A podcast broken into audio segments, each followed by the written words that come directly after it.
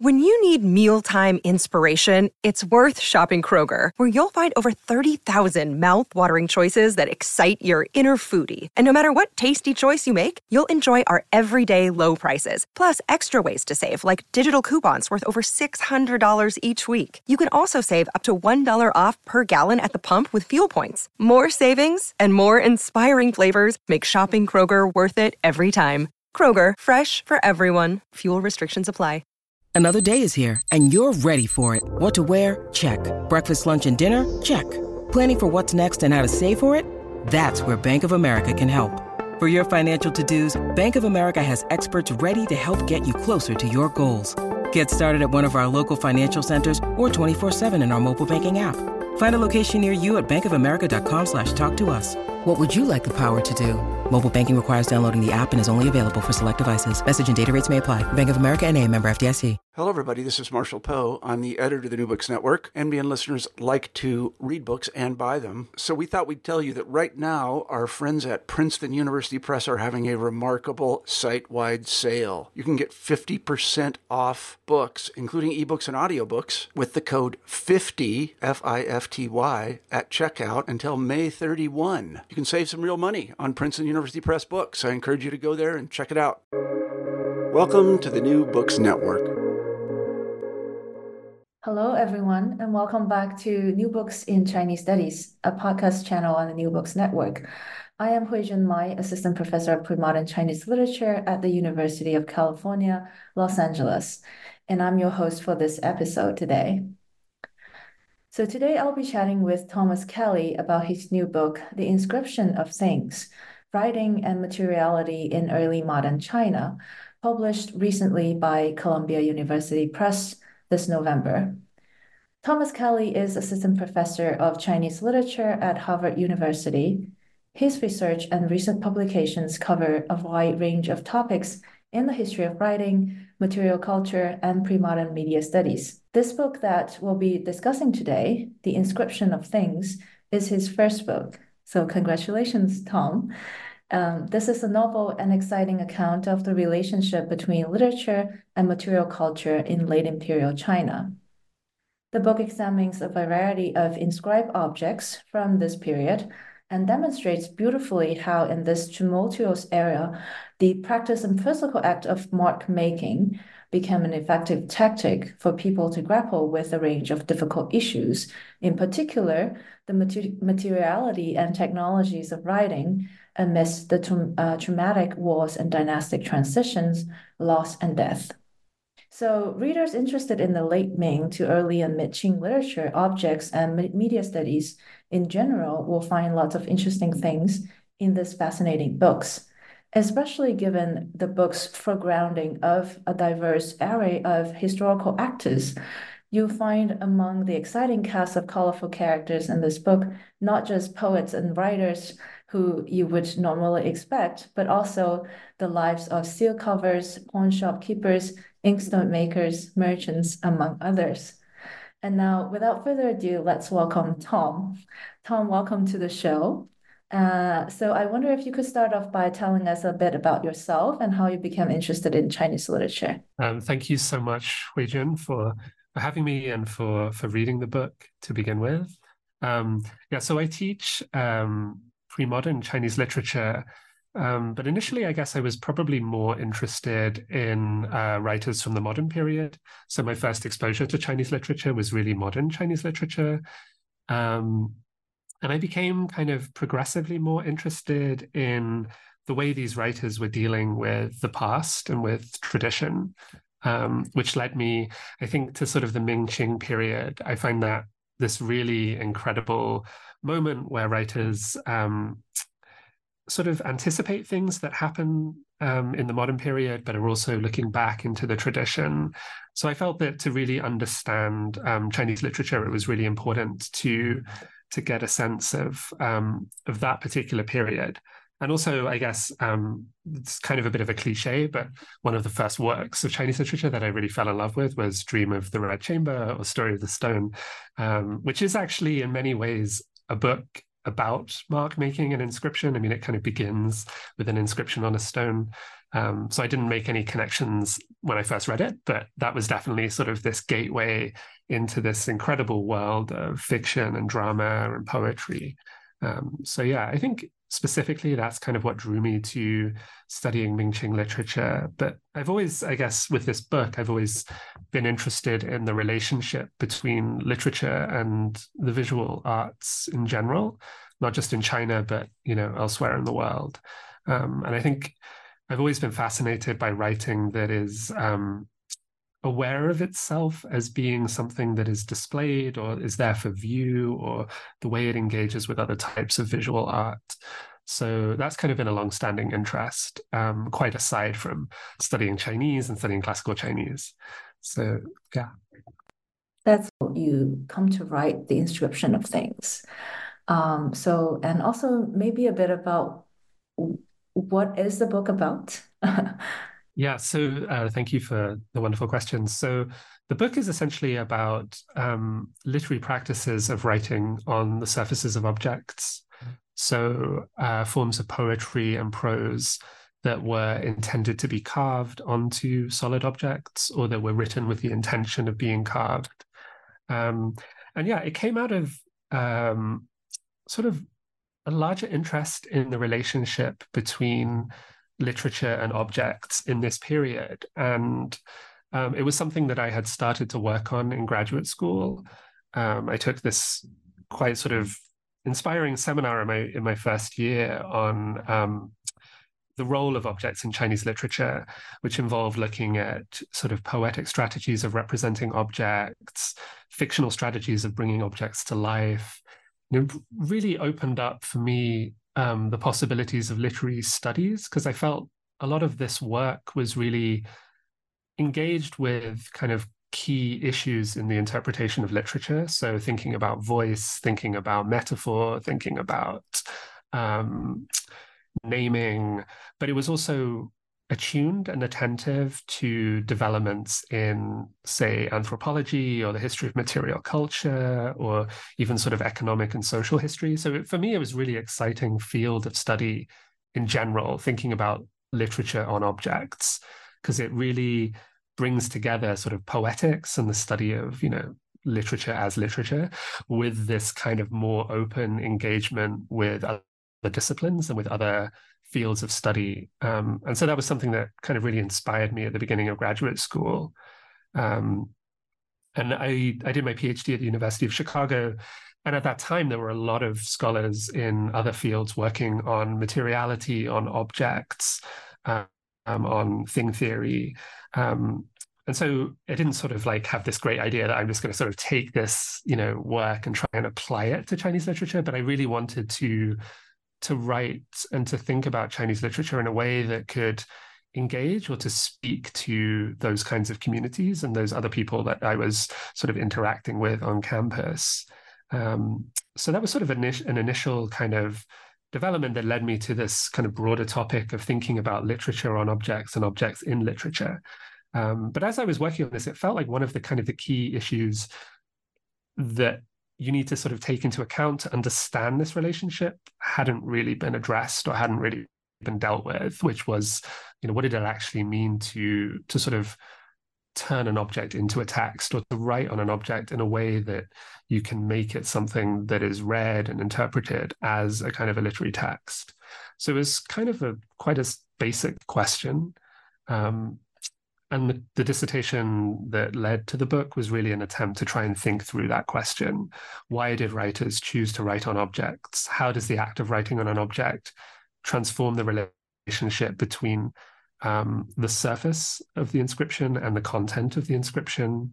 How do we make sense of the interaction between words and objects? So that, that was sort of the initial kind of inspiration or, or stimulus for the project. Thank you. That's that's wonderful. And and um, the keywords that I think you highlighted for us in your um, beautiful response that uh, sort of give us an idea of what we're going to talk about in the upcoming uh, 10 minutes or so. So um, two things, well, actually three things. Uh, first of all, we'll be engaging this idea of inscription, and we'll be talking about what exactly is this uh, idea and this object of Ming and this practice of inscribing text onto hard surfaces, right? And secondly, uh, we'll take up this idea that you um, sort of you sort of put us in the context of your graduate studies. First thing first, um, you begin the book by introducing the act of carving words onto objects. Uh, for example, cups and ladles, animal horns, walking sticks, boxes, fans, daggers, teapots, and so on and so forth. So a really fascinating range of objects that are used in everyday, uh, but also really intricate uh, and, and beautifully made objects of arts.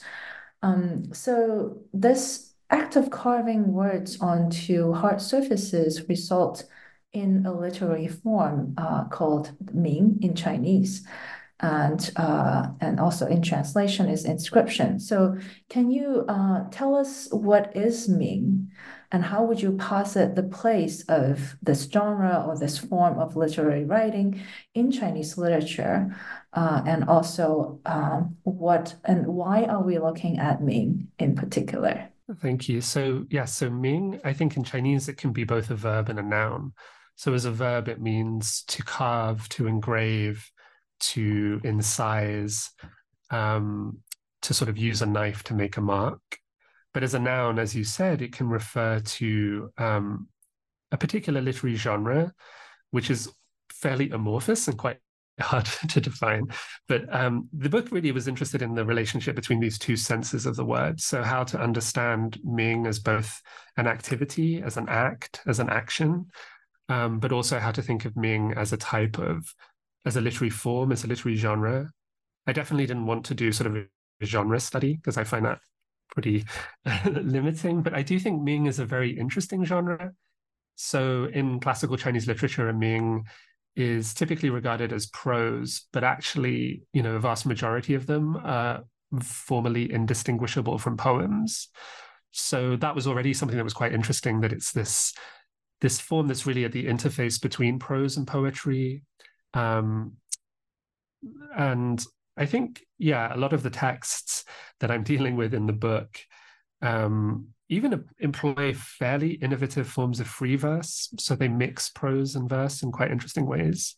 Um, so it's a fairly minor genre, I think, in the study of Chinese literature. I think if you do like a survey of Chinese literature, maybe it's you might not even read any Ming. Maybe there's like one or two that would pop up in like a kind of a course book. Um, but this was kind of interesting to me as a problem because the concept of Ming um, leads us back to sort of really central questions in the history of Chinese writing. So, uh, literary critics in the pre-modern period thought of Ming as the oldest literary genre, as the kind of the most ancient, earliest literary genre. And yet, by the late imperial period, it had become this seemingly kind of minor or superfluous form of writing kind of prose or free verse or you know types of poetry on desktop objects or studio objects. And so for me that was a really interesting conceptual problem is like how do we make sense of ming both as this very esteemed venerable ancient thing but also as this kind of seemingly marginal peripheral literary practice that is associated with um, you know small objects desktop objects um, writing tools things like that. Um, ming is also you know a, a, a form that is often studied in terms of its reception. So for scholars of calligraphy or epigraphy Ming are often interpreted as, you know, documents that can give us some sort of information about the development of Chinese writing. So you would read a Ming and study the calligraphy that is used for it, um, the rubbings that have been made of it, uh, maybe some of the historical information that it contains. Um, and this is a very sort of well-established field in Chinese studies. But I was interested in the way in which writers continued to create and make inscriptions in this form, particularly at a time in the Ming Qing period where it doesn't really do what inscriptions are supposed to do, which is to sort of preserve writing and to sort of monumentalize writing. Right. So in the in the Chinese tradition, the earliest inscriptions on bronze or in stone are intended to, you know, to make words permanent, to ensure the sort of the longevity or the lastingness of writing. Um, but by the Ming Qing period, if you want to ensure that writing survives, carving your words on a stone, you know, on an inkstone or on a table, it doesn't really ensure that. It's sort of almost kind of a counterintuitive thing. You know, if you really want to ensure your writing survives, you just print hundreds and hundreds of copies of a book with your writing in it and hope that one of them somewhere, you know, survives. Um, so that became kind of a key question in the project. You know, why why write on solid objects when it's no longer a way of ensuring permanence or longevity? You know, what do these writers hope to obtain in this act? Um, and yeah, I think there's an interesting question also about, you know, the negotiations and the tensions between Ming as a form that's associated with elite commemoration. So whether that's um, the production of stelae, whether that's the production of epitaphs. So on the one hand, it's a very serious, austere monumental form, but in um, you know in its use as a form of writing on smaller objects, on portable objects, on everyday objects, it can become almost quite a playful form. Like it can allow writers to assume the voice of an object, to identify with the properties of a broken object, to uh, project their own biographies onto an object. So I became interested also in this negotiation between maybe the kind of the austere, serious, monumental, commemorative function of the genre in its earlier stages. So in the sort of the pre the pre-imperial or the classical period, but then also how in sort of the later in later times it becomes this pretty interesting tactic for just refabricating and reimagining um, the objects of everyday life. So cups and tables and chairs and inkstones and brushes and things like that. Um, and it can evoke a type of intimacy, a way of thinking about the humility, the humbleness of the writer and their kind of, you know, their precarious material existence. So I think, you know, even though it's a really peripheral form in the history of Chinese literature, I actually think it raises really important questions, really sort of central questions. Um, and many of the most famous writers of the Mingqing period engaged with this form very seriously and quite extensively. Um, so I actually began the project working on um, probably one of the most famous writers of the Mingqing transition, a figure named Zhang Dai, who is a very canonical writer, and you know anyone who studies late imperial literature reads his work. Um, and reading sort of a lot of his kind of memoirs and his reminiscences of Ming life, I found that actually a lot of these texts, a lot of his kind of reflections on the Mingqing transition were based upon or were originally sort of inspired by small inscriptions that he had made on objects. And so that also became a kind of a key prompt for the project, which was, you know, why does this really famous writer that everyone reads, everyone knows about, you know, people have written about his life, he's probably even known in in the English speaking world as a famous writer of that period. Um, but why were so many of his writings still kind of linked or conceptually related to this act of writing on an object? In the book, you do examine a wide a range, a wide range of inscribed objects. So I wonder if um, I have many favorites, including uh, the inscription on tea leaves, something that is supposed to be consumed and not to be preserved. I wonder if you want to highlight from uh, the perspective of the author of the book, any specific examples uh, that you find particularly uh, captivating or representative of your overall argument? Uh, thank you. Yeah, I mean, there are quite a lot of different examples, but I guess I could say a little bit about maybe the example that I began with, or sort of one of the earliest cases that I was looking at, which um, which is now chapter three. So when I was working on this this phenomenon in the late Ming, I, I realized that you know one of the most commonly inscribed objects uh, was actually an ink cake or an ink stick. Um, so I think in in sort of the late Ming period, we see you know many of the most famous poets, prose stylists, intellectuals, um, even sort of Jesuit missionaries like Matteo Ricci uh, contribute to this culture of writing or making a mark that was intended to be reproduced on an ink stick or an ink cake, which um, you know for for those who haven't sort of used it before is basically uh, a mixture of um, of certain glue that is preserved in a kind of a solid shape, but you would grind it and mix it with water to generate a liquid ink that you would then use for writing. And so this example, I think, is is fascinating for a number of reasons. Um, the first is that it reveals one of the kind of the the kind of the historical arguments I make in the book, which is that the most commonly inscribed objects during the Ming-Qing period tend to be objects that are associated with writing. So they tend to be objects that are kind of connected to uh, calligraphy, the scene of writing, um, and the act and the kind of the material labor of writing. So this was sort of a key concern um, in my project, which was to to think about what these writers were doing in writing on writing tools or writing on the implements of literary expression, how that act maybe reveals ways in which they were thinking about the act of literary creativity in general. Um, and so, yeah, the, the question of the relationship between inscription and writing technology at this time becomes quite interesting because it's not just a case of thinking about the ways in which um, the, the object or the surface upon which an inscription is carved informs the way we interpret it. What I'm trying to suggest is that these writers are also imaginatively or creatively trying to think about the meaning of the tools and the objects they use for literary self expression. So it's a two way dynamic. It's not just this kind of crude media studies approach where like the medium is the message and everything is determined by the materiality of the format.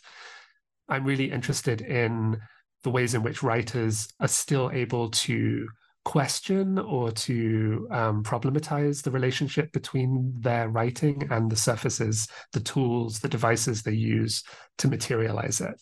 So yeah, so I think the ink cake is an interesting example because it kind of captures this this broader tension, which is that Ming-Qing writers tend to be primarily concerned with writing on objects associated with with the scene or with the act of writing.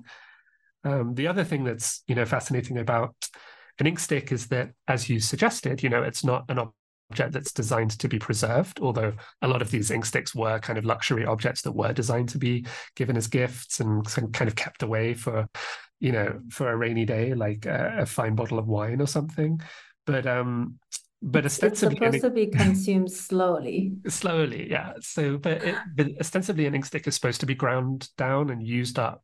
Um, and so that for me raised really interesting questions about questions around permanence and longevity and durability. So as i was saying you know in the earliest examples of inscription in the chinese tradition the earliest writers to sort of theorize ming they talk about it as a way of ensuring longevity. So the Eastern Han writer Cai Yong will say, you know, inscription is a way of writing on metal and stone. Writing, on metal and stone ensures that words will last for forever.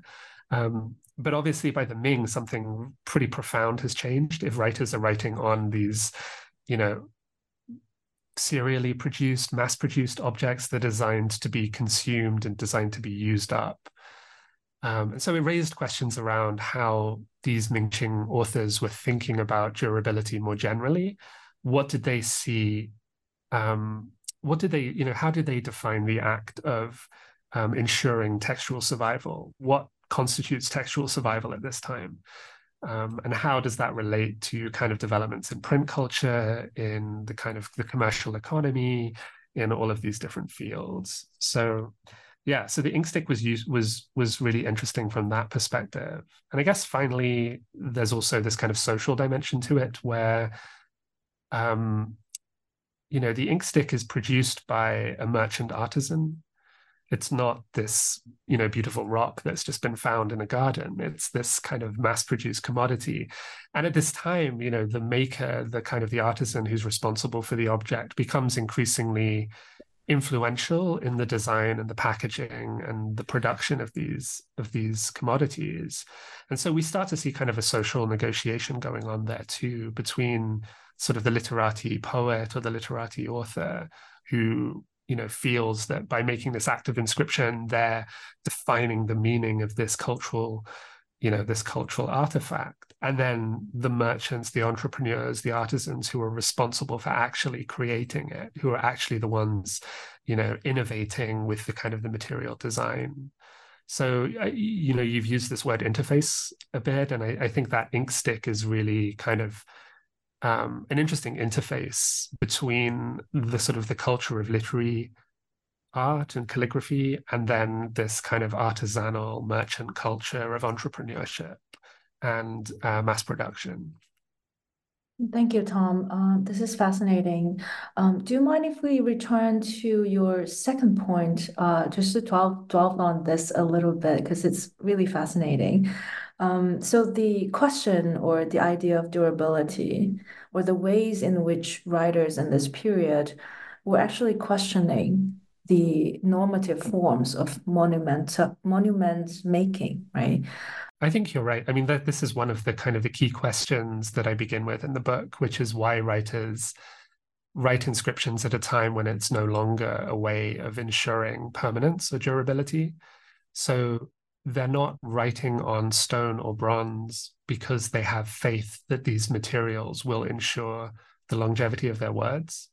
They're working with, um, in many of the cases I'm examining, they're working with objects associated with the studio, with daily life, with um, the kind of the ordinary everyday labor of writing. So brush rests, you know, racks for hanging um, you know different types of writing implements pots water dippers inkstones um, cases for seals so these are very sort of um, you know basic objects associated with the act of literary creation in general um, and so that was kind of one of the key issues I wanted to begin with, which is, you know, why people create inscriptions or write inscriptions when they're no longer doing it just to affirm the longevity of their words on this particular medium.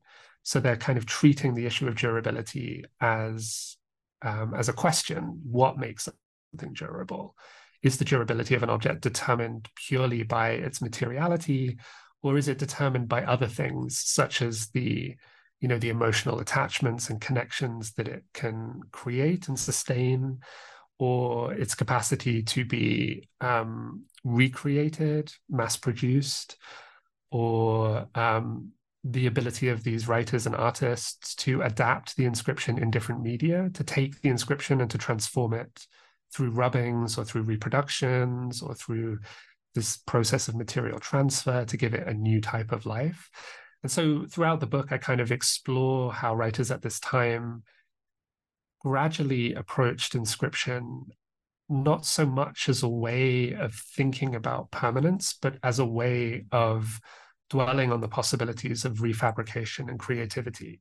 So it became more about the ways in which these writers felt that they could use an inscription to sort of tinker with their surroundings or to sort of reimagine the significance of these objects that they're surrounded with, um, or to sort of use the kind of the materials of daily life to to reimagine the kind of the conditions of their own material existence. So it wasn't so much about yeah this kind of interest in monumentality as it's traditionally conceptualized um, but more as a sort of an open question. I mean some of these writers still believe that because they're so famous if they put their words on a certain thing that it will survive just because of who they are. Um, but i think the most interesting examples at this time kind of treat that issue of durability as a theme. Um, and I, you know, I, I, think again we can come back to a writer like Zhang Dai, who, again, is sort of this the focus of chapter one, and is, you know, one of the kind of the key inspirations in this project. And he, you know, a lot of the things he writes on are damaged, broken, ruined.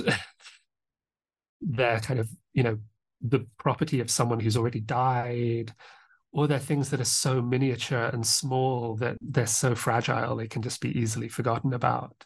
Yeah, thank you. I think there's also, um, you know, w- probably in most literary traditions, inscriptions are associated with memory, with the idea of collective memory, with the idea of sort of ensuring the commemoration of the deceased.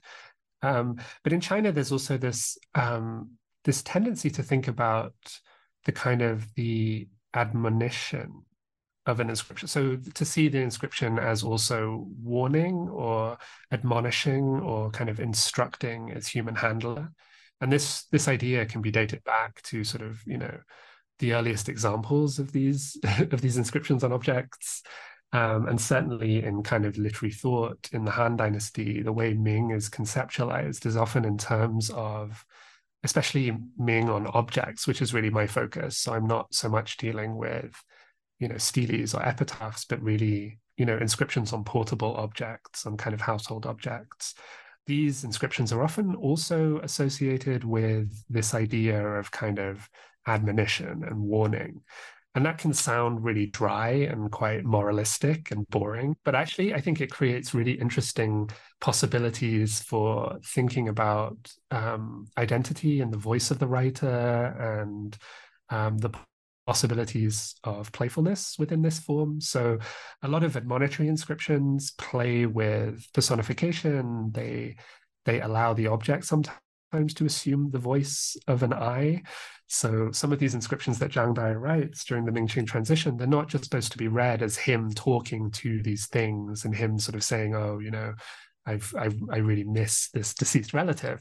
But they're actually ways of sort of imagining the object taking on a voice and assuming a voice and even assuming the position of an I and sort of reprimanding or commenting upon maybe the transgressions or the failures of his family um, and so there's something quite serious about that, but there's also something quite playful about that because you're sort of dislocating the, you know, the position of the human author, or you're imagining the possibility that they can assume different roles, take on different roles, and maybe pretend to be a rock or pretend to be a hairpin or pretend to be, you know, one of these other kind of minor objects.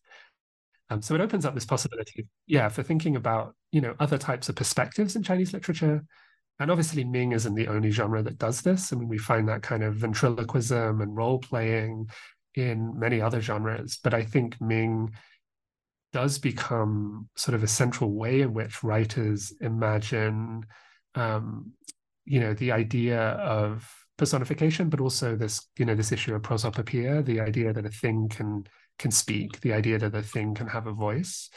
Um, and so many of the literary examples that I'm dealing with play with that. You know, they play with the idea that an object can, you know, the, the text can be read from the perspective of a human, but it could also potentially be read as the thing kind of commenting on its human owner.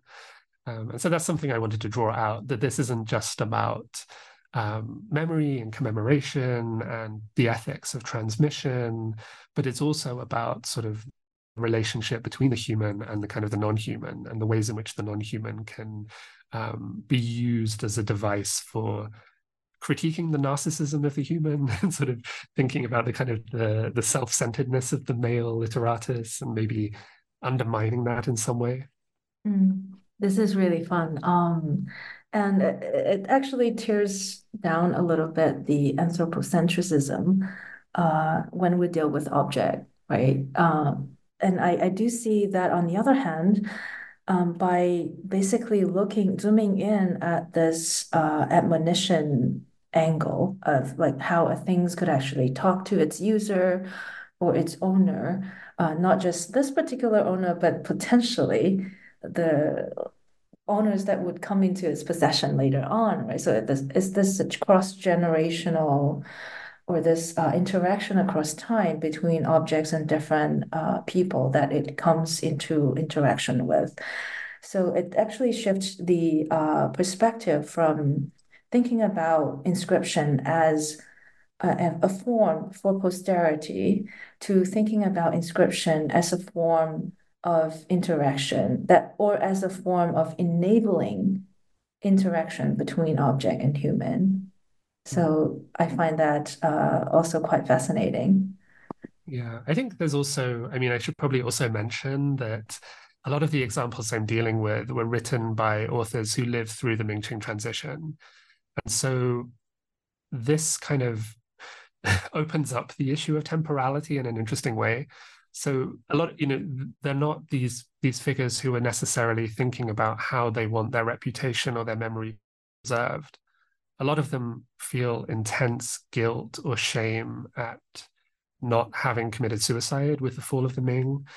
Um, so they feel this kind of almost this inadequacy, this sense of um, a loss of humanity that leads them to identify in quite serious ways with the properties of objects. But they also, um, you know, many of them are living at a time where they're kind of positioned between two temporal frameworks. So they grew up under this one way of thinking about time, the Ming Dynasty, and now they're living in this new way of thinking about time, the Qing Dynasty, but they feel like that Ming framework hasn't quite come to an end. Um, so some of them participate, for instance, in loyalist uh, in loyalist militias. They fight against the Qing forces. Um, one of the authors I begin the book with, Wang Fuzhi, when you know he's writing these inscriptions on his inkstone and his brush, which seem very sort of trivial things to be doing, he's really reflecting on his own agency, his own sort of loss of agency, living between these two kind of dynasties in a way. You know that the Ming resistance is still out there somewhere, waiting to try and usurp the the mandate of heaven, but he's kind of losing faith that it will ever be able to do that. But he doesn't see Qing time and the Qing state as legitimate. Um, and so this is kind of well known. I mean, I feel like historians and uh, cultural historians, especially, have written a lot about this. But I think it raises particularly important questions in thinking about inscription, because we think, as you said, you know, inscription is a way of really trying to communicate with posterity. It's a way of trying to monumentalize human virtue and human achievement. Um, and so, in a moment where you know these writers feel really unhappy with, with their own achievements. They feel really sort of depressed about their own achievements. And some of them don't even want to be commemorated. They don't want to be, you know, they don't want their name to be transmitted. They would rather just sort of pretend to be dead. Um, it raises interesting questions for why they choose to identify with objects or speak as objects or impersonate objects. So it can be quite a playful thing. Like Wang Fuzhi, he refers to himself constantly as a recalcitrant rock um, and pretends to speak as a hairpin. He pretends to speak as a comb. You know, he takes these kind of minor objects and uses them as a way of ventriloquizing other types of emotions. It can be quite playful, but it's also very serious, I think, for him that he's trying to come to terms with an identity that um, is sort of trapped between different ways of making sense of the world. And, you know, in many ways, he does see himself as having already kind of died. So this question of animacy and inanimacy becomes very charged. It's not just like this, you know, fully human literatus being friends with this kind of fully inanimate object. There's a real sense that, you know, they see in the inanimate world ways of thinking about their own loss of agency. And they find within things a way of communicating messages that maybe they couldn't communicate um, talking as sort of a human. So I think it, you know, it's a very complicated issue, but I, I do feel like that particular historical moment really opens up the possibilities for thinking about the connections between words and things that it's not just this straightforward act of monumentalizing the past or you know ensuring future transmission to one's descendants but the whole question of who you're speaking to and who you're speaking as becomes fraught with kind of deeper political meaning. Yeah, and particularly in this kind of uh, really traumatic historical period that a lot of the writers that you feature in the book were going through, the it, it really becomes a question, right? Is it still possible to be speaking to anyone and get your message across? And remember as you intended. Um, so this very idea of uh, communication, connection, uh, penetration of uh, of mind uh, becomes really um, the question that people grapple with and, and not the assumption that people work with. Um, so I really appreciate that you brought uh, you brought up this I, sort of larger context, uh, but also larger forces of the Mingqing transition. So readers who who are interested in um, the cultural history and also the history of Mingqing transition would not be disappointed because even though the book on the surface, as you said, really deals with this um, quote unquote uh, humble, everyday, minor objects. But it does actually use these objects as uh, sort of a very effective nod to engage this almost unspeakable and uh, very hard to sort of express what this period is about, right? What this temporality uh, is about, and how an individual could position himself or herself in this really traumatic transition. So um, thank you for that. And so I think that also give me a very uh, a great chance to just also slightly switch gear to maybe grapple with a, a little bit about um, the challenges of your approach. Uh, and obviously, this approach has been very promising, and we have seen the uh, fascinating discovery that uh, you basically communicated in the book so beautifully. And um, you mentioned in Zhang Dai's case, for example, that uh, some of the writings are about objects that are already lost uh, or broken, especially in your epilogues, uh, you entitle your epilogues with broken stones.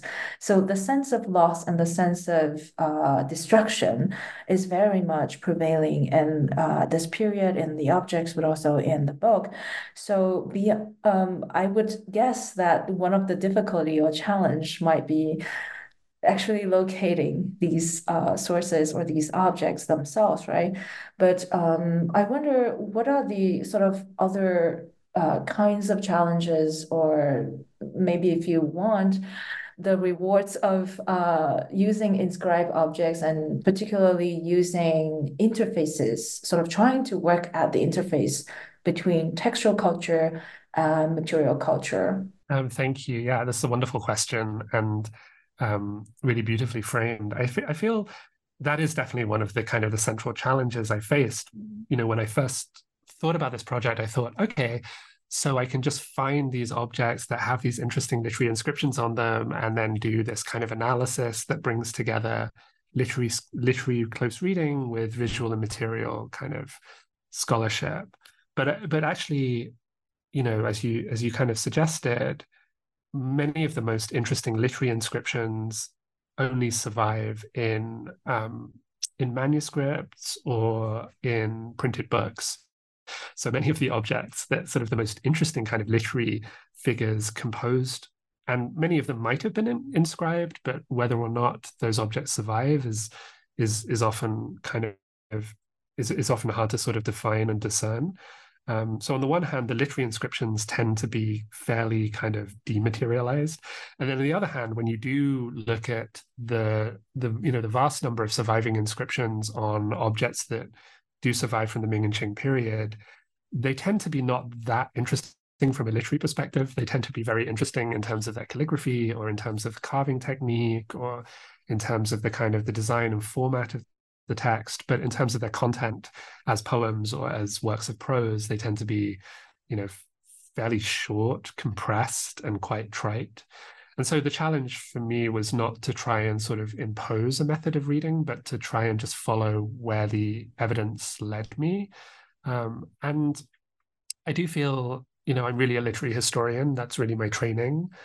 Um, and I feel there is still value in a kind of a literary approach to these materials. I feel, you know, you could write a book about inscription as a historian of calligraphy, as an art historian, as a historian of material culture.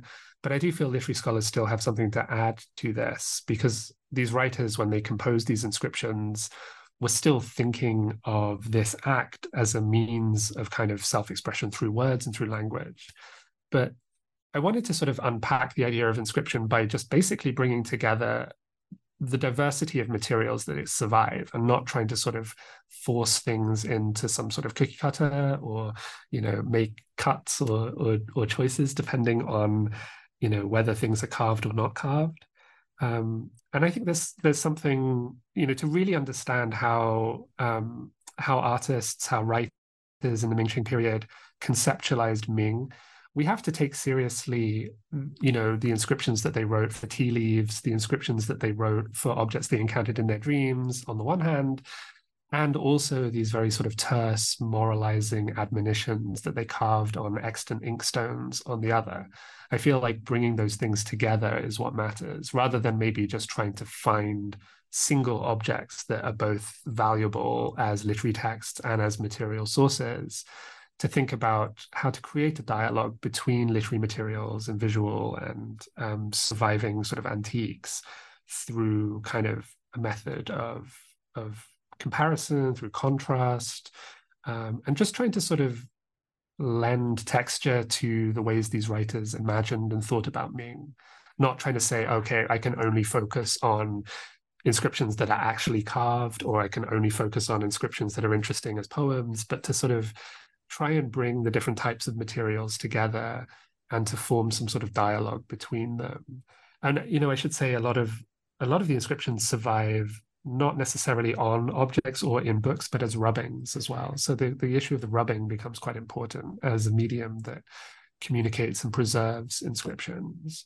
Um, so there's really sort of three sets of materials.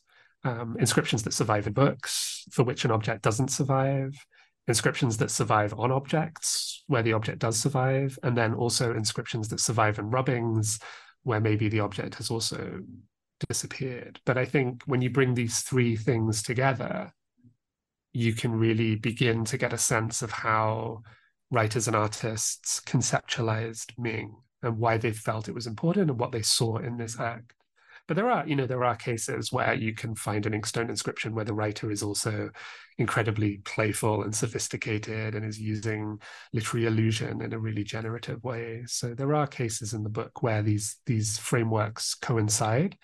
Um, but part of my, but yeah, part of the challenge of this project was just taking a step back and following the evidence where it led rather than trying to sort of you know make decisions before having done that archival work. Thank you for sharing with us and uh, with all the audience about um, not just about the book, but also what is not in the book, meaning all the stories that that uh, sort of what all the unexpected uh, kind of discovery or frustrations or challenges that you encounter. But I do think that um, not avoiding these challenges or imposing this self uh, sort of self-imposed uh, restrictions, but rather uh, being very open to sort of take these uh, landscape of materials. A lot of them are quite messy, right? As you mentioned.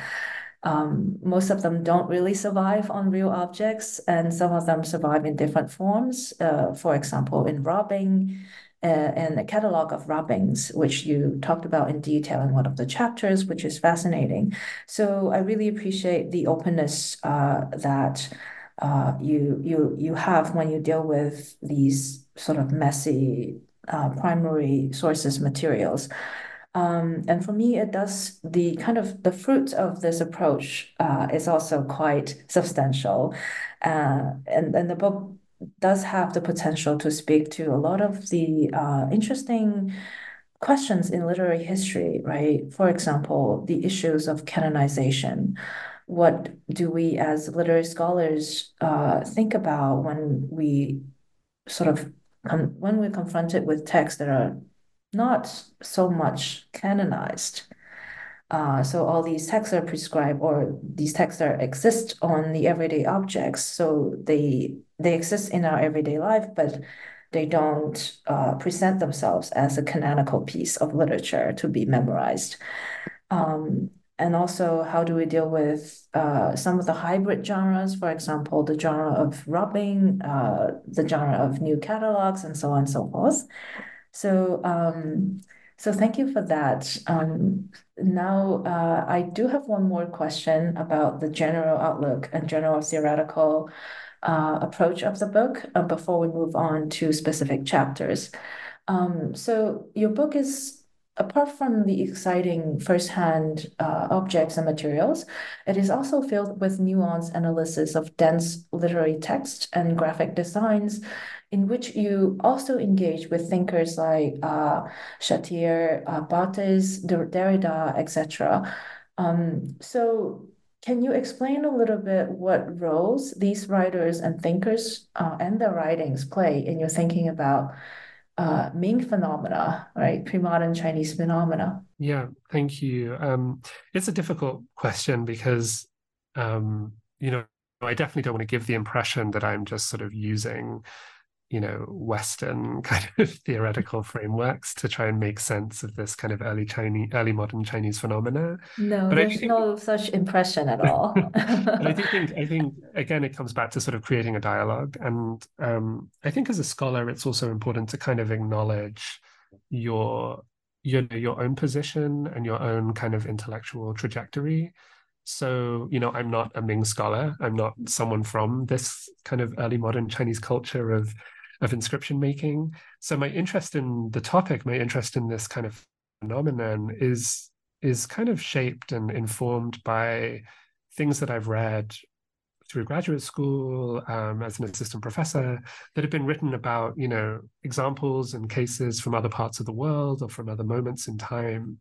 Um, and I think that has really informed my kind of my interest in this topic of inscription, this kind of conceptual problem of inscription, which you know scholars have written about in many other con- contexts. And so I wanted to sort of acknowledge that. I didn't just want to pretend that you know I was coming to it and just looking at this you know evidence that I found in a museum or in a library and trying to say something um, you know authentic about it in this very sort of crudely historicist manner where you can only make claims that are directly supported by particularities of these texts.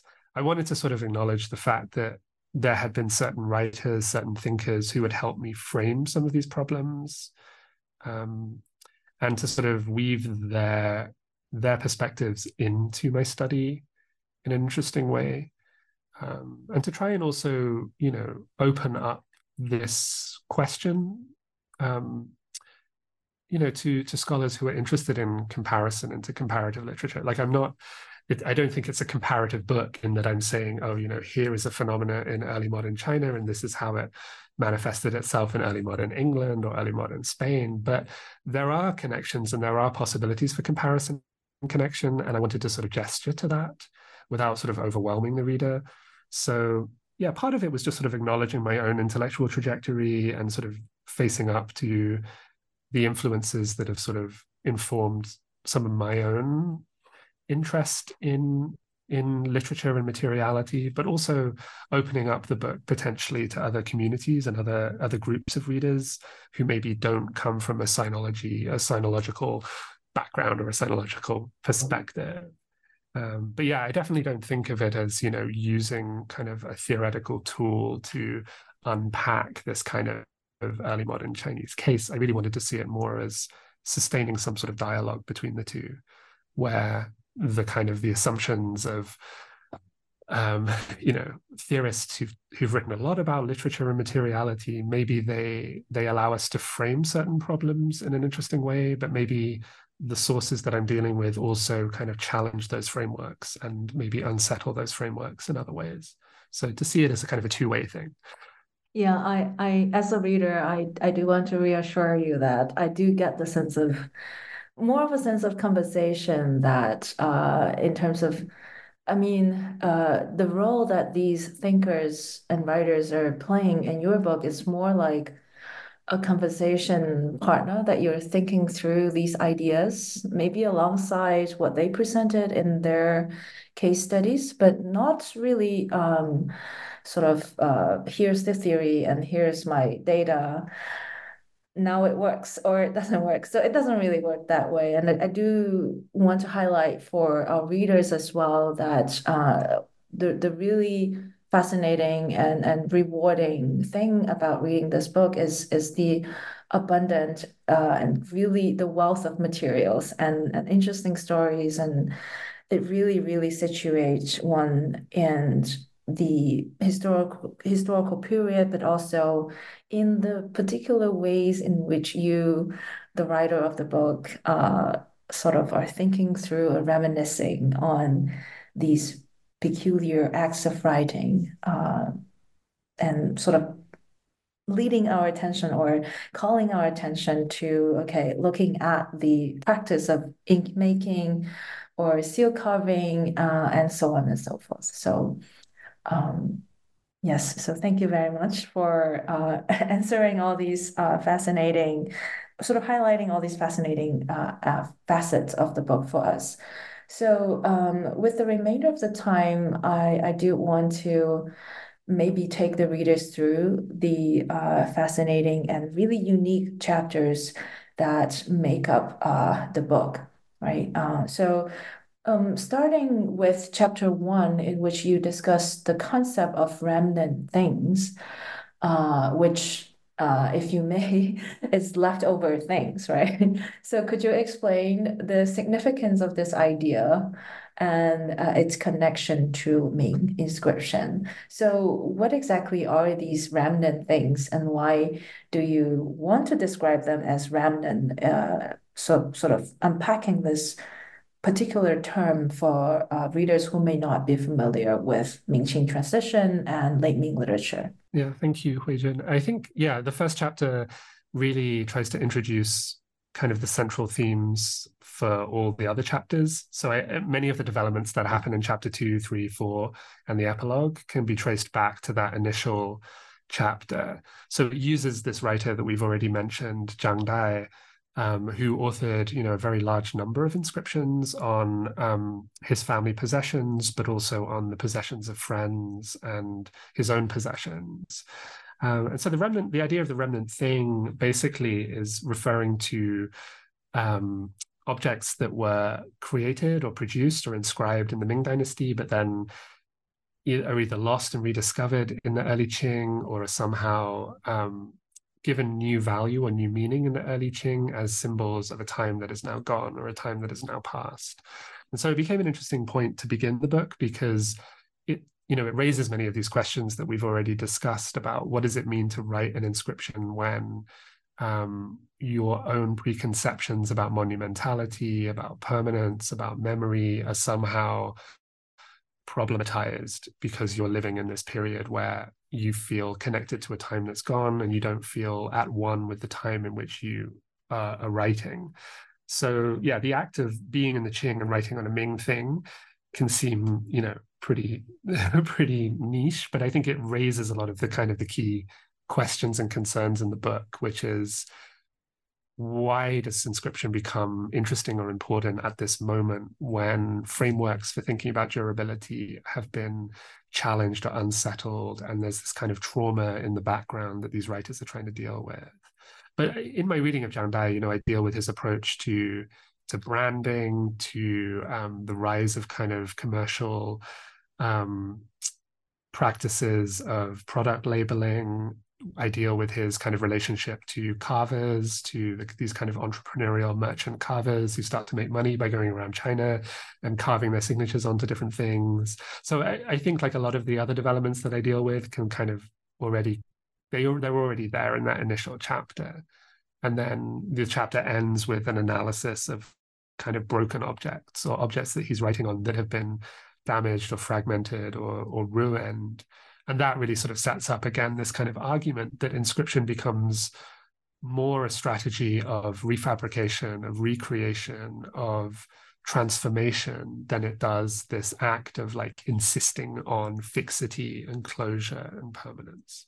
So I think he dramatizes some of the kind of the key arguments of the book.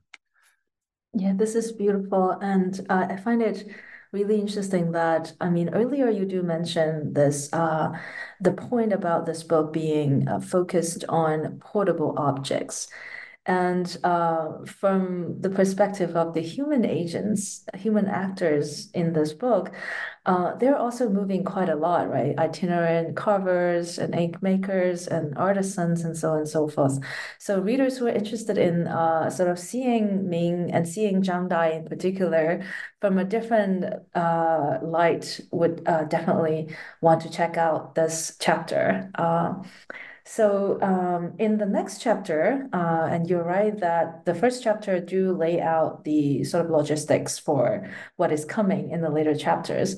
And uh, chapter two, one of my favorite chapter, um, focuses on the practice of writing with a knife, and in particular, this uh, category of well, maybe a few individuals who you term as uh, sort of almost a knight errant kind of figure but uh, they're really knife errands, sort of wielding the knife uh, as if they're wielding kind of a weapons of justice.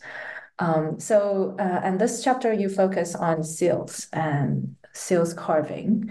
So I wonder if you want to maybe say a bit more about what seals are and and what is their role and their practical use in this culture and in this period in China. Um, and maybe more importantly, a few words about how would sort of looking at this particular categories of agents um, tell us something new or something that we didn't know before about Chinese literature. Um, thank you. Yeah. So I, I kind of wanted, because I feel like Zhang Dai, he can be very sort of solipsistic and kind of introspective and very mournful. And so by the second chapter, I wanted right, I wanted readers to sort of get a sense that this isn't a book that's just about these sort of sad old men, you know, lamenting the loss of their youth. but there's yes, something it's full of actions. there's a lot of vibrant kind of creativity that yeah. comes with that. And so yeah, so um, it's really about um, the the resurgence of interest in writing with a knife or calligraphic carving in the late Ming and in the early Qing. And I deal with seal carving really only as one of the primary media through which um, this question of calligraphic carving or writing with a knife was was thought about. Um, so seals are basically these kind of small portable devices um, that you uh, can carve either a name or a sort of an auspicious phrase or even kind of resonant lines of poetry on. Um, and you they become kind of markers of personal or institutional identity. Um, but in the Ming, in the late Ming Dynasty, we suddenly see this um, this real boom in um, this kind of new resurgence of interest in the aesthetics and in the kind of the technical act of seal carving. Um, so traditionally, a seal would have been formed through kind of collaboration between a calligrapher and a carver, right? So a calligrapher would write a message or a, or, or draft the calligraphy of a seal impression, and then they would give it to a jade carver, a bronze engraver, maybe a carver of ivory, to to render it in a durable medium and then to turn it into a steel uh, a seal. But in the in the late ming we suddenly see this this kind of new development where um, carvers begin to um, use softer stones to kind of um, discover these comparatively pliant or subtle or supple substrates um, and then they can kind of use these media as a way of drafting their own calligraphy and carving with the knife at the same time. So it becomes a way of fusing brushwork and knife work. Um, and this becomes kind of the precondition for the kind of the culture of inscription that I'm dealing with. So it's only really because we have these developments in seal carving that we then have, you know, writers writing their own words on inkstones or writing on, you know, bamboo artifacts or other types of hardwood. So seal carving becomes this kind of generative field that um, inspires and kind of shapes the art of inscription on a wide range of surfaces. Um, but again, you know, I'm I'm not so much a historian of calligraphy or a historian of material culture as a literary historian. So that chapter is dealing with this phenomenon, but it's also dealing with why so many writers at this time discussed this phenomenon. So we have so many accounts of like these carvers who are famous for drinking and fighting and going off to the Great Wall and fighting, you know, Mongolians and then going and killing pirates. And there's this real sort of fascination with these figures. And so, you know, whilst I'm, you know, using seals and looking at kind of material practices of carving and trying to sort of introduce readers to some of the kind of technical developments that we see in carving at this time, my interest is still really on this kind of literary phenomenon of writers and poets and essayists spending so much time kind of evaluating the character of a carver or what they were intending to do when they made this carving or trying to sort of police the act of carving um, so a lot of the early kind of seal carvers were from, you know, merchant backgrounds or artisanal backgrounds. They weren't from sort of the literati class. Um, so commentators felt a need to sort of justify the engagement of scholars with this art form. What makes a scholar's seal different from an artisan seal or from a merchant seal? Um, how can we define the sort of the authenticity of carving as a medium of literati expression? So, you know, I, am sort of dealing both with the materiality of these things, but also with the kind of the cultural imagination of them. That's fascinating. And uh, I mean, the really exciting interfaces between sort of what you just mentioned, branding, marketing, and so on and so forth, uh, actually leads us into the next chapter as well, because there you also explore, I mean, you explore the role of uh, the ink maker, right? Which I think you discussed a little bit about in uh, when we discussed the introduction earlier on, um, where you highlight the production, design, and branding of Inkstick as extensive collaborations between poets, calligraphers, seal carvers, painters, and woodblock engravers. So I wonder if you can discuss uh, specific examples of how these marks uh, on the Inksticks illuminate the relationship between, say, writers and uh, craftsmen?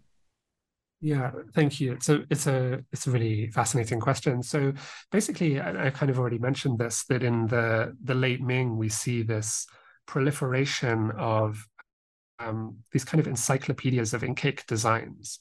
So we have these famous ink makers who are again merchant artisans um, and they become sort of notorious as sort of cultural celebrities. So we have all these scandals of them like throwing young boys into snake pits to refine kind of the glue recipe for their ink or having affairs with each other's concubines and stuff. So they become kind of oh, these no. cultural celebrities, these sort of nouveau riche merchants. But at the same time, they design and they publish these encyclopedic catalogs of ink cake designs where they take calligraphy, um, ancient inscriptions, seal designs, paintings from a really broad range of visual and material sources, and they reuse them as surface designs for ink cakes. Um, and these catalogs, you know, they've been they've been very widely studied by art historians and by you know historians of calligraphy. But I was particularly interested in why so many of the leading poets and prose stylists started to compose inscriptions for these designs. So many of these catalogs have, you know, almost hundreds of inscriptions composed by um, really sort of leading intellectuals and leading poets of the period who are trying to sort of compete to promote a particular brand of ink or a particular line of commercial ink.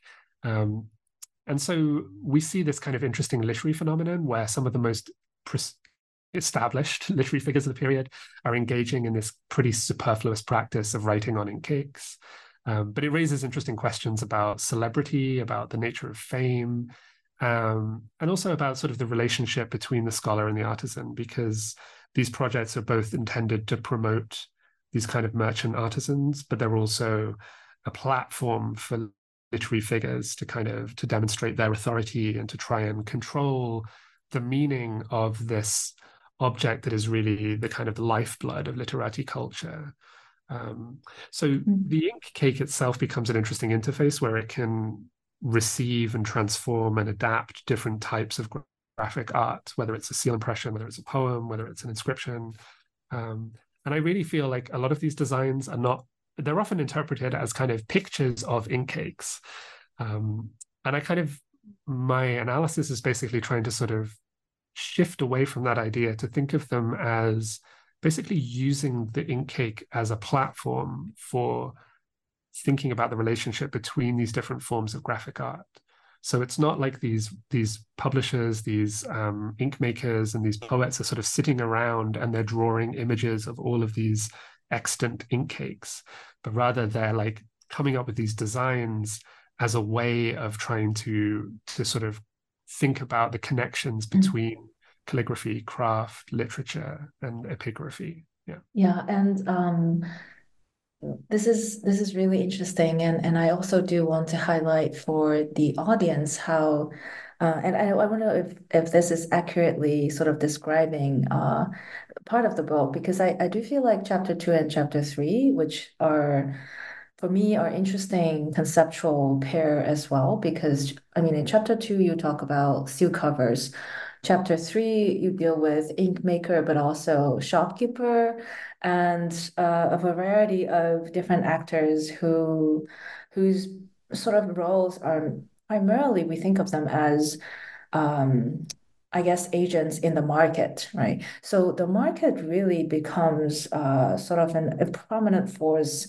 However, in the background, the force is you do sort of engage with that phenomena of merchandising and uh, branding, for example. So I do want to highlight this aspect. Uh, and one uh, one of the things that I think are quite important point that you're making in the book, which is how uh, carving, the act of carving and mark making and brand making, on the one hand, it is uh, it is of course very sort of mm, the markers of commercial life. But then on the other hand, in the literature of the Ming Qing period, these acts become uh, an interesting tactic, right, for these agents to negotiate in uh, urban life in urban marketplace and i when i was reading it i do feel like um, there's a potential sort of conversation between what you were talking about and what maybe de Certeau was talking about in the practice of everyday life and so on and so forth.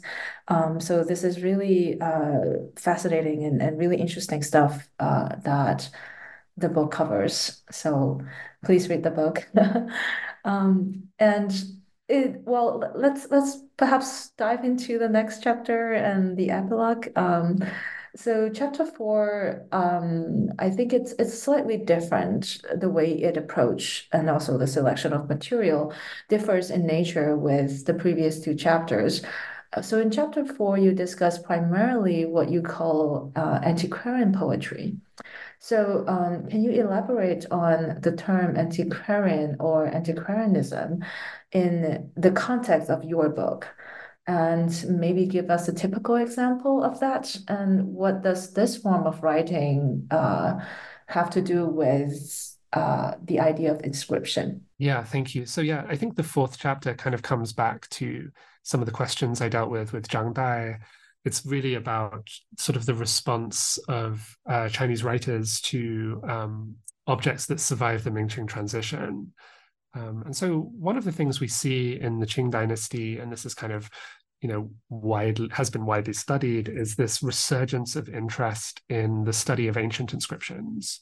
So this idea that beginning in the early Qing, but reaching sort of a high point in the Qianlong period, um, antiquarian scholars become increasingly interested in studying ancient inscriptions as a source of historical evidence for correcting gaps or flaws in um, received versions of texts, or for studying the kind of evolution and the development of Chinese writing.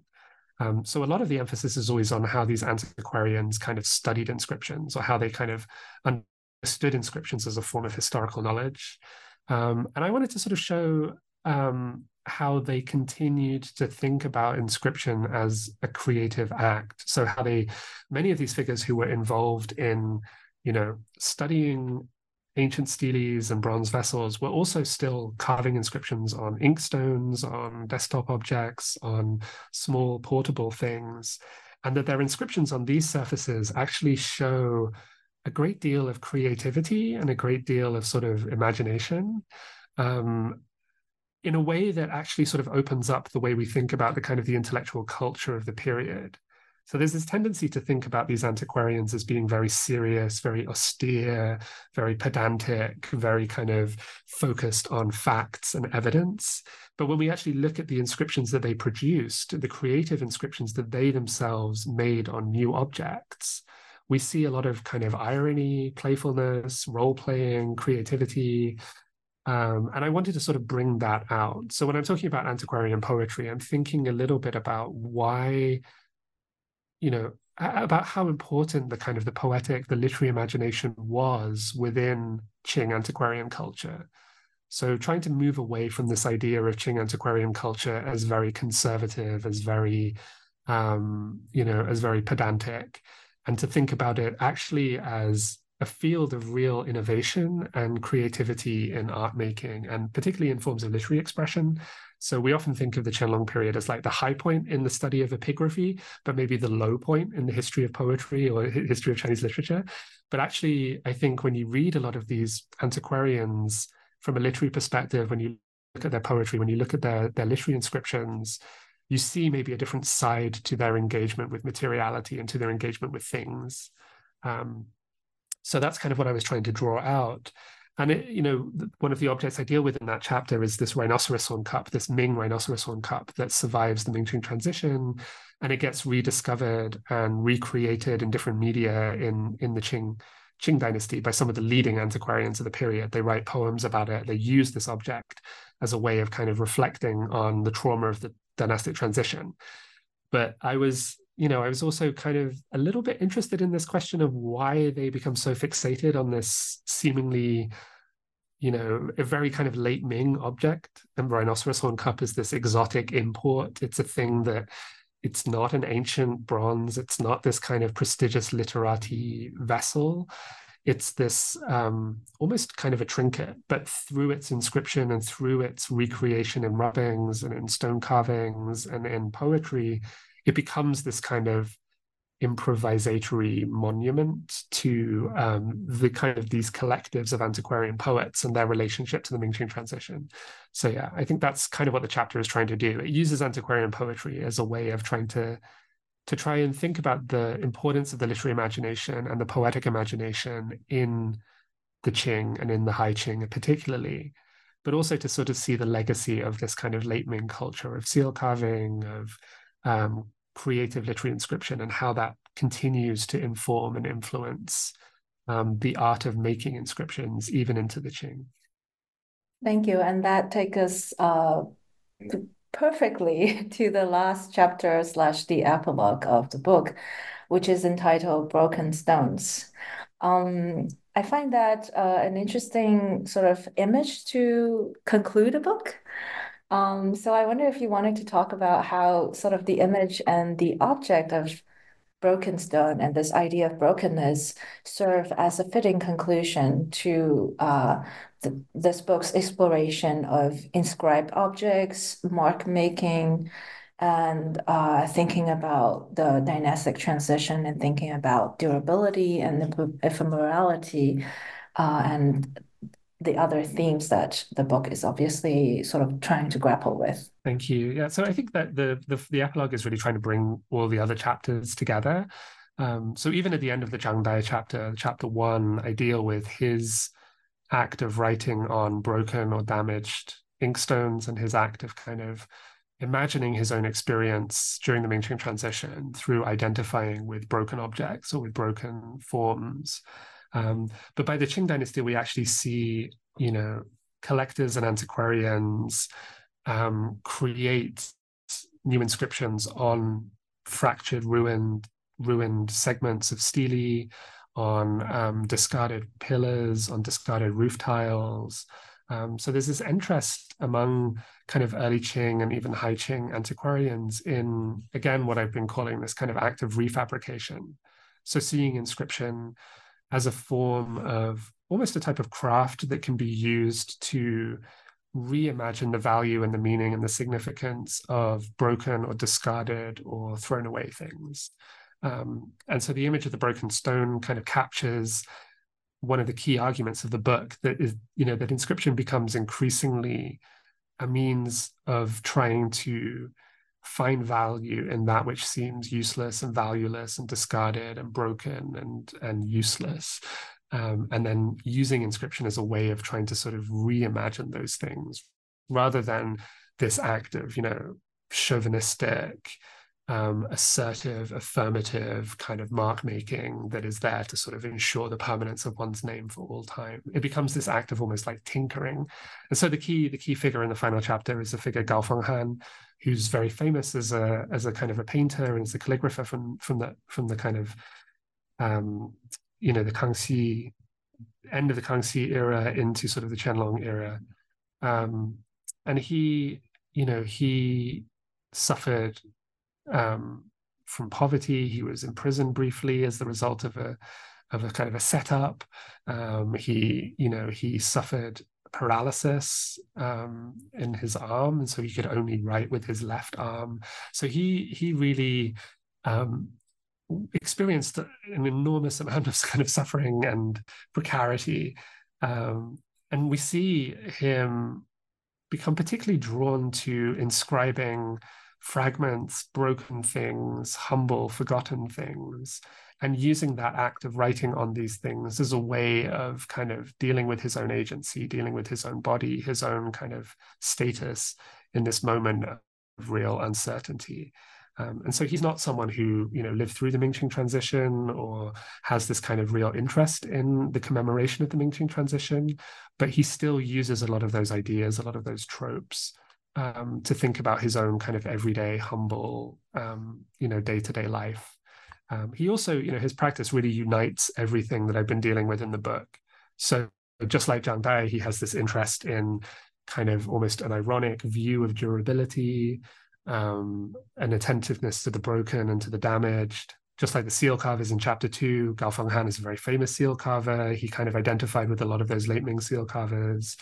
Um, he uses a lot of ink cake designs as designs for inkstones. So he kind of takes designs from ink cakes and uses them as samples for creating new inkstones and new inkstone inscriptions. And then, like the antiquarian poets, he's also interested in the kind of the creativity and the the possibilities that might arise from antiquarian scholarship, not just as a way of understanding the history of Chinese writing, but as a ma- as a mode of sort of art making, as a mode of sort of self expression. So he he kind of becomes a figure that kind of really ties all the chapters together. Um, and he himself really identifies with this image of the broken stone. So yeah. sounds uh, really intriguing. I, I, and I really like the case study of Gao Fenghan.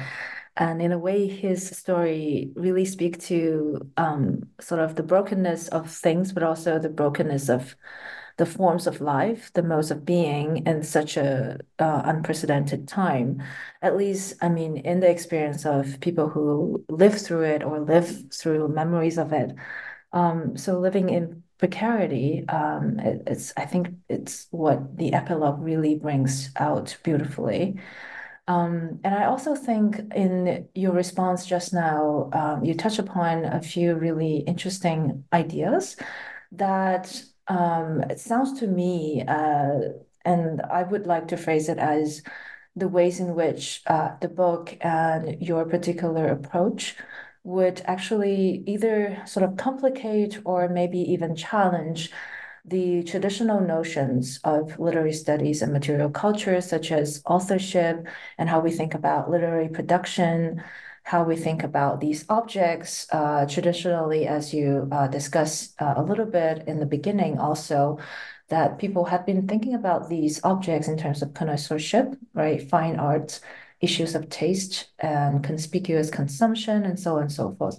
So I wonder, um, by way of sort of uh, concluding our journey through the chapters of the book, can you uh, illustrate or elaborate a little bit on the implications be it theoretical or be it specific sort of implications of the book or the bigger arguments or gestures that you were making through writing the book. Thank you. Yeah, I think one of the you know one of the key developments that the book really examines is um, you know this tendency to towards writing inscriptions and also making inscriptions as being sort of one act right? So I begin with someone like Zhang Dai, who you know, he's a wonderful writer, he's a wonderful kind of poet, prose stylist.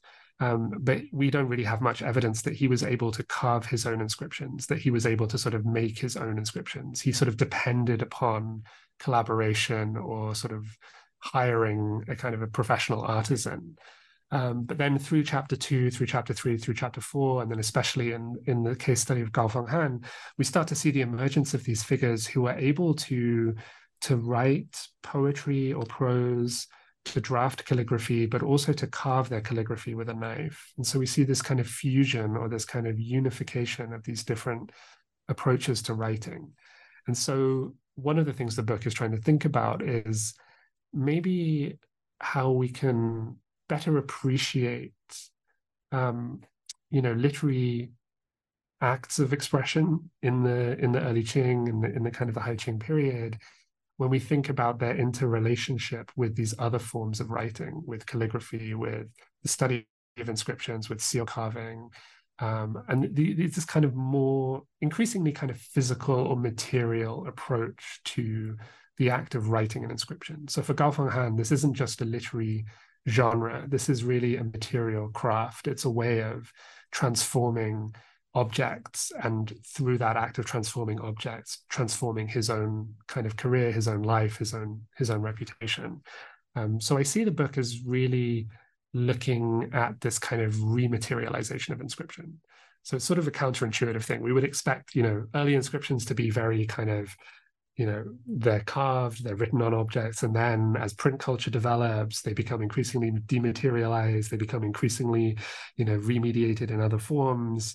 And one of the things my book is trying to do is actually say that in the late imperial period it's the opposite. We see this genre that is initially really a form of collaboration or a sort of a hybrid genre that is forged by a, sort of an interface as you've been saying between scholars and artisans by the early Qing, by the High Qing, it actually becomes kind of a single form of expression, a single form that can unite and can kind of bring together these different approaches to writing, whether that's um, calligraphy, poetry, epigraphy, seal carving, artisanal trademarking, all of these different strategies of mark making can, can, can be brought together and considered in some in some sort of unity.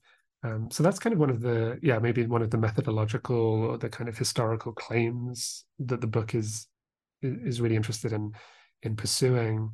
Um, I think in my field in general, people tend to think of Ming Mingqing literature just as like drama and fiction.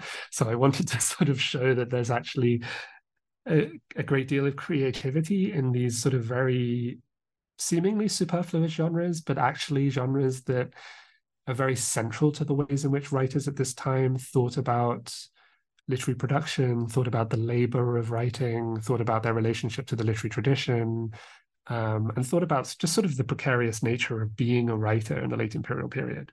So, in a very narrow sense, for scholars of Mingqing literature, the book is just trying to say that we don't just have to read drama, we don't just have to read fiction, we can also look at these maybe small, short, seemingly superfluous, seemingly minor forms and think about the ways in which they actually deal with very sort of serious, very sort of central issues in the kind of the literary culture, the textual culture of the period. Yeah, and then I guess you know for like for scholars of material culture and media studies, my training as a literary historian is really to sort of to think about the value of a literary approach to these inscribed objects. So there's been a lot of work that has tried to sort of you know think about the agency of objects the ways objects determine the reactions humans have to them the way material culture sort of dislodges the centrality of textual interpretation to the study of pre-modern china all of these kinds of developments. But i still feel like literary scholarship has something to contribute to thinking about how these you know early modern these kind of pre-modern figures saw the world around them and thought about the world around them and that it can become a way of of showing that the imagination and that creativity still had a role to play in their responses to material culture. So I, do, I wanted to move away from thinking just about sort of social distinction, class politics, taste, even though these are all issues that come up, but really to think about how these writers used language, used writing as a as a means of sort of rethinking their engagement with the material world around them, and that we as readers can make these texts speak beyond their immediate historical frame of reference. That they don't just need to become some sort of silent historical evidence, but they can become um, you know sources that speak to readers in the way that poems or prose essays from other periods do. Um, so even though these forms, yeah, they don't have a great kind of place in the history of Chinese literature, I think actually some of the questions they deal with, some of the emotions they evoke, um, they are resonant and they are relevant to readers beyond, you know, scholars of the Ming and Qing period. And I wanted to sort of, through translation, try and bring that out as well to sort of let some of these texts speak. Because, um, you know, questions they deal with around precarity, around what is the meaning of durability, around, you know, the breakdown of kind of frameworks for thinking about permanence. I think these are actually quite sort of resonant issues, quite resonant topics. Um, and I think these texts deal with them in surprisingly sophisticated ways. And I wanted to sort of bring that out. Thank you. This is wonderful. And thank you so much for sharing uh, so much with us today. Um, I personally have learned so much from our conversation. And I'm sure many of the questions that uh, you have explored in the book will be sort of continuing effort. Um, so before we sort of sign off today, I, I do want to ask you a traditional New Books Network question, which is what you are currently, what are you currently working on? And are the um, sort of in progress projects also related to this general idea of uh, materiality, interfaces of materiality and text? Um, and if you would just tell us a little bit about the exciting yeah, upcoming so, projects. Um, I'm working on actually like a couple of different projects right now. Um, but one of them really emerges out of this study, and it's a study of um, the ways in which writers during the sort of the Ming-Qing transition thought about incompletion or fragmentation. Um, so one of the figures I deal with in the introduction of this book on inscription, Zhou Lianggong, um, I sort of mentioned that he, you know, he destroyed, he deliberately burnt all of his books just before he passed away. So he engaged in this kind of act of almost literary self-destruction. Um, and I became particularly interested in this phenomenon of writers burning their books or destroying their books or sort of setting fire to their literary legacy. Um, and the way in which they they linked this to the idea that um, you know, incompletion can be kind of an expressive or can be a generative artistic statement. Um, so that that project is really dealing with the ways in which writers at this time thought about incompletion and fragmentation and how they explored that in poetry and in prose. Um, so yeah, I think that comes out of some of the work that I was doing, definitely in the introduction of this book. Um, and yeah, the interest in the final sections on fragmentation, on erasure, on these kinds of issues, but dealing with a broader range of poems and, and prose essays. Um, it's almost then, anti-mark making. yeah, yeah, yeah. So yeah, I mean, the, the, one of the things the book looks at is this move from thinking about inscription in monumental terms to thinking about inscription as a way of responding to ephemerality, evanescence, loss. Um, and so yeah, in dealing with those kinds of questions, I became interested in just the broader landscape of, of writing at that time and how these writers thought about textual survival. Sounds wonderful and uh, really intriguing, and can't wait to read more about it. Uh, I'm sure uh, articles or talks uh, and the upcoming well the next book uh, is it's not far in the horizon. So i'm really looking forward to hearing more about uh, these exciting next projects. So um, tom we're nearing the end of our conversation today. So i do want to take a moment and thank you for being on the show today and for uh, taking us through this uh, really interesting book uh, that you wrote for us. To, uh, and I also do want to share with our audience that uh, sort of how I felt when I read through the book.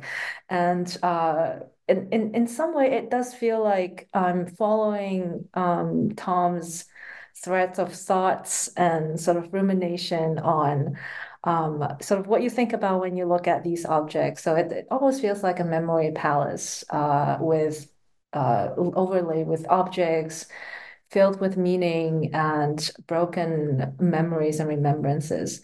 So it's a beautiful book. Uh, it's a beautiful book, uh, and uh, the literary analysis are very nuanced and uh, really, really teasing out the complication and the messiness of uh, dealing with objects, dealing with text, and dealing with memory, dealing with media. So I do enjoy and learn a lot from our conversation today and from reading uh, your book. Thank you so much and uh, take care. Thank you so much, Huijun.